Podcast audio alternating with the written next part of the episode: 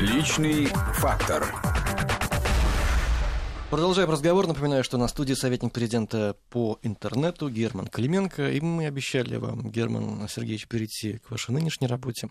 Я читал ваше интервью, вы долго говорили, что не хотели стать чиновником и долго как-то осваивались в новом кабинете, на новом месте. Освоились? Да. А как ваш кабинет выглядит, расскажите. 73 метра. Ого. Причем с точки зрения аппаратной, мама просто прям плакала, там была возможность сделать туалет. Ну, вообще, по чиновничьей иерархии в серьезных ведомствах личный туалет в кабинете, ну, в кабинете это важно. Да? Угу. Я отказался, я посадил людей, у меня аппарат есть три человека. Я целый такой, знаете, я, когда у меня страсти закипают в интернете, меня обвиняют, что я там ем налоги у людей. Но я же на их налоги содержусь, поэтому я должен с утра до вечера отвечать. Это такая есть важная история. То есть, uh-huh. и говорит, ты на наши налоги живешь, тварь, да, и давай тебе список там, чего ты должен, да. 73 метра, хороший обычный кабинет. Более того, я даже сказал, что есть такая, наверное, старая площадь, у нее такое есть понятие аскеза. Это зеленая лампа обычная. Это не. Вот я маму привел, она чуть не расплакалась, она прям вот как в ее время, да, то есть Помню. прям ничего вот, не изменилось. ничего не изменилось, годы. знаете, вот деревянные двери, которые три раза покрашены, да, то есть разные есть, правда, места, но это вот прям это такой сектор, где, по-моему, у меня кабинет, где сидел Ельцин в свое время. Но он такой не в понимании, когда он был там в Фабре уже, а просто он так, то есть, он- там же есть еще, там же есть, ну как, не именные, есть легенды, да. Ничего такого в кабинете нет, я вас уверяю, любой губернатор, любой, э, там, ну уж я не говорю там про мэров крупных городов, не будем называть, там не кабинеты, а даже слово кабинетище не подходит, да, то есть у меня такой рабочий нормальный кабинет, там в основном большой стол для 15 человек на совещание и круглый стол на 8 человек, потому что самая сложная история в чиновничестве это посадить всех за квадратный стол, потому что не очень понятно, кто где, ну, во главе стола, да, то есть вот поэтому круглый это такое очень хорошее решение. Еще телефон у вас там есть с гербами. Есть телефон с гербами. А с президентом есть прямая связь? Нет. А как часто вы с ним общаетесь? Ну, вы прямо сейчас хотите, чтобы я вам рассказал, я же потом вас должен буду, есть Убить? Как это, ну, ну, я не знаю, как это изолировать. Хорошо, про зарплату ответите? Ну, хорошая зарплата. Ну, как хорошая? С точки зрения меня как бизнесмена, это не очень хорошая зарплата. С точки зрения людей, когда я наблюдаю в администрации людей, которые приходят вот, ну, с улицы, работать, это хорошая зарплата. А зачем тогда вы перешли на эту работу, если по деньгам меньше и кабинет как-то не особо? Как бы здесь ответить? Я всегда шутил, что если президент позовет, то пойду, я же человек армейский. А получилось так, что должность советника, она еще плюс ко всему очень удобная. Я вообще предполагаю, что кто-то, прежде чем меня рекомендовать к назначению, очень подумал, куда меня оставить. Потому что советниковская должность достаточно свободная. Моя задача это быть компетентным и в любой момент что-то, например, сказать. Да? И сказать так, чтобы потом никто не смеялся над нашим президентом. И я пока надеюсь, что я делаю свою работу хорошо. При этом есть возможность для нашего же интернета сделать много хорошего. Проблема в том, что... И, собственно говоря, откуда она появилась, вся история с этой должностью, она же не просто так появилась. То есть мы там занимались, общественная организация, ИРИ. Мы Владимир Владимировичу предложили какие-то наши пожелания, причем денег не попросили. Да? Нам даже деньги не нужны. И вот было ощущение, что он так на нас смотрел и говорит, тут лучше бы деньгами взяли. Потому что пробить нашу бюрократию – это задача, ну, выходящая за рамки среднестатистического там, опыта. Кто-то из вас должен пойти ко мне со стороны админки пихать. Вот я чем и занимаюсь. Неожиданный опыт. Ну, с другой стороны, чего я не знал про власть, все-таки у меня мама в бюрократии работала. Власть это в первую очередь, конечно же, бумажки, это бюрократия. И есть вещи, которыми я горжусь. Это закон о телемедицине, который мы в Думу внесли и столкнули этот камень, который 19 лет никто не сейчас столкнуть. А инвесторы зашевелились. Я получил просто благодарность. Знаете, я получил благодарность от этих самых проклятых киберсквотеров. Это те, кто скупает домены. Вот они заработали в прошлом году а на медицинских доменах больше всего денег. Потому что все поверили, что наконец-то да, у нас медицина превратится из непонятной закрытой касты во что-то открытое. Мы сделали достаточно большой шаг, как бы вы не ехидничали, по импортозамещению. Мы ездим по регионам и достаточно много работаем в этой части, убеждаем губернаторов, а нет приказа, у нас нет нормативки, которая заставляет, нельзя сделать крыжик и сказать, вот завтра все муниципалитеты переходят. Это все добровольная история, муниципалитеты сами себе платят, да, и мы помогаем им, мы им показываем, что это хорошо, что это правильные практики. Знаете, есть такое слово урбанистов, там, городские практики. Там еще есть тема розничных экспортов, каких-то историй. То есть, в целом мы где-то внедрены. С одной стороны, а, как это, как меня жена спрашивает, э, меня спрашивают, как вообще, да, то есть я говорю, знаете, я раньше ребенка не видел, я в 11 уходил, я спал до 11, да, и потом приезжал вечером, он уже спал. Сейчас хорошая новость, я ребенка вижу, я в 7 утра его увожу в школу, но приезжаю все равно в 11, но зато стал видеть ребенка, то есть поэтому в этом смысле, ну, рабочий день превратился совсем в какое-то бесконечное А решение. сколько вашему? Ну, дочку я вожу. Ну, взрослые уже. Нет, ну, у меня старшие есть, старшие дети, А. которые уже все работают, деньги зарабатывают. Есть дочка 11 лет, и младший ребенок там 6. И вот я, по крайней мере, дочка меня утром ее зубы, то есть я сперва гуляю с собаками. То есть, как бы, то есть, с одной стороны, ну, раньше хоть какое-то время было поспать. Сейчас... Про собак пропустили, самое интересное. А какая, какая у вас собака? У меня сейчас три, а у меня овчарка и скотч-терьер. Ну, вот овчарка старенькая, старшая. Ну, вроде как собиралась помарать.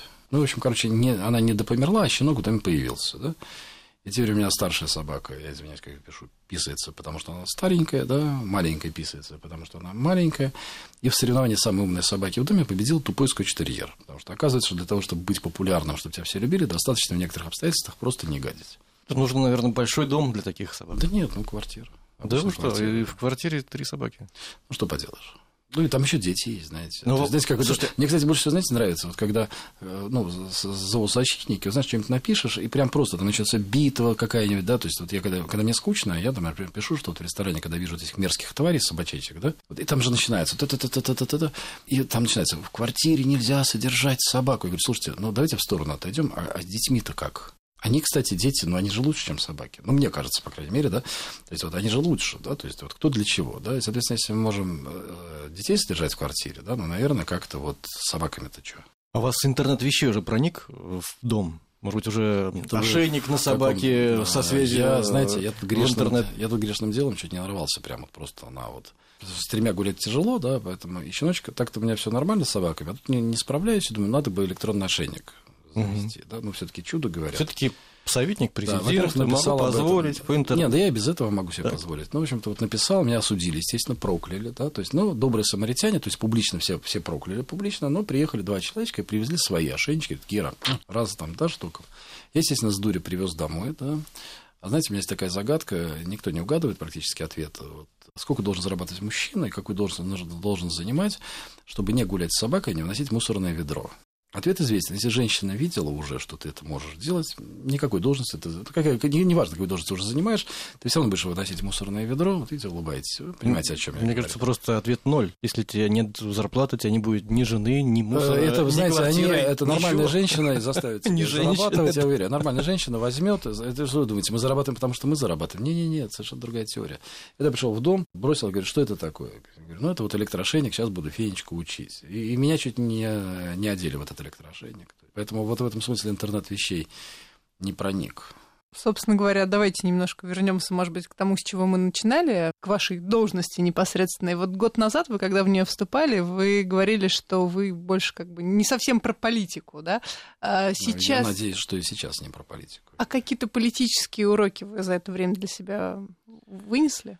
Я как-то, если честно, как не, вот, не привлекался, не состоял, и, надеюсь, никогда не буду не привлекаться и не состоять. Вот ровно То есть вы день... хотите сказать, что вы вот внутри этой сказать, политической системы, бы... но не принадлеж... системы, Нет, но, но не принадлежите? Вам, мне кажется, вам кажется, я не внутри политической системы. Еще раз, это как вот журналисты размечают. Можно разметить политика, это человек, который избирается в Думу. Да? Можно поговорить про политика, человек, который работает в администрации президента.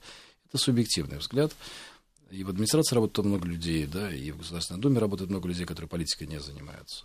Знаете, как я грешен, да, то есть в целом, но я бы вступил в партию, в какую-нибудь даже бы вступил, если бы это была партия бизнесменов. Бизнеса, это не бизнесменов, а бизнес. В общем, под бизнесменами я не имею в виду олигархов, я имею в виду людей, которые считают, что нужно отменить НДС. У меня очень простые пожелания, да, отменить НДС, начать платить налоги, но нет ни одной партии, куда бы я мог приткнуться, да. Там грешным делом подумал сперва Прохоров, но оказалось, что почти сразу там с Титовым тоже какие-то фальстарты. Поэтому, а я сторонник, знаете, как, ну, не идет, но я и не парюсь. Если когда-нибудь появится что-то, возможно, я как-то этой темой заинтересуюсь. Но это уже будет, видимо, не в рамках чиновника, потому что мне кажется, что нельзя одновременно. Так и так. То есть вот для меня политика это когда уже человек, ну, как-то высказывает какие-то точки зрения. У меня, на самом деле, политических никогда не было, ну, только экономические. То есть, правда, некоторые говорят, что экономические требования самые политические. Но с этим, по-моему, все наши политики не очень согласны. Они предъявляют разные требования к власти. Но ни одного не слышал, который бы сказал, что нужно отменить НДС. Мне кажется, они пока настолько бесконечно от этого далеки, там просто не с кем разговаривать. Герман все-таки если вы при... не то что призываете, но рассуждаете о том, не отключить... Рассуждать же можно. можно подождите, подождите, еще раз, подождите. Можно. А можно вопрос? Я понимаю даже к чему это. Можно вопрос? Вот, ну, я понимаю даже, о чем сейчас ну, говорите. Ну, да? А вот, знаете, на самом деле я иногда говорю какие-то банальные вещи. Ну, например, все мы смертны, да? Люди не любят говорить о смерти, да, поэтому они начинают, да нет, ну что вы говорите, да, ну как же можно, да? Я понимаю, вы про Китай. Про Китай, про мессенджеры. Это ровно год назад, если вспоминать совсем... Получается, все-таки это политика тоже, да? Вы говорите, что политика? это экономическими соображениями продиктовано, но так или иначе, это, это есть тоже Не, политика. а политика-то здесь где? А экономика вообще каком может месте? в отрыве от политики существовать, с вашей А, точки зрения? Я думаю, что да.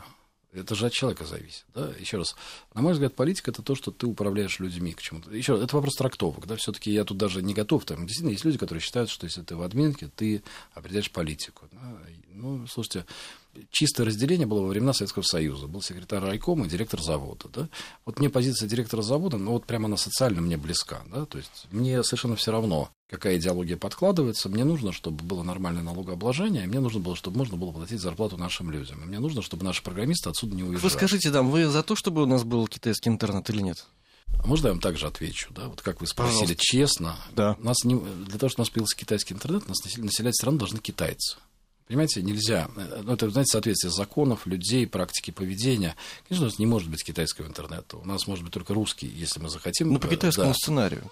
А, За стеной. Любой, поймите правильно, на самом деле э, то, что нет регуляторики нигде, это иллюзия. Везде есть регуляторика. И никогда ни одно государство, это опять же, это примерно все мы смертны, ни одно государство дойную корову не может. Чем больше корова доится, тем больше ферма строится. Понимаете, там расширяется, там на молочко, на мясо, на консервы, на какие-то. А вопрос заключается действительно важный в чем? Что есть два пути. Путь номер раз – это американский путь, это когда ты владеешь всеми основными социальными сетями, они выполняют только твои решения ничьи более. Да? На самом деле, понятно, мы должны прийти рано или поздно к тому, что мы сотрудничаем. Даже пример вот с Трампом сейчас, да, когда всех все дружно обвинили, ну, об- обвиняйте. Если вы не сотрудничаете, даже найти не можете никого, кто это, кто это вообще происходит. Поэтому путь неизбежен сотрудничество, но сотрудничество возможно только когда у вас четко маркированы границы. Так. А вот уровень маркировки границ мы уже видим, есть как в Северной Корее, есть как в Герман Китае. Сергеевич, у нас тоже границы сейчас. Мы должны прерваться. Небольшая пауза, вернемся. Хорошо? Хорошо. Личный фактор.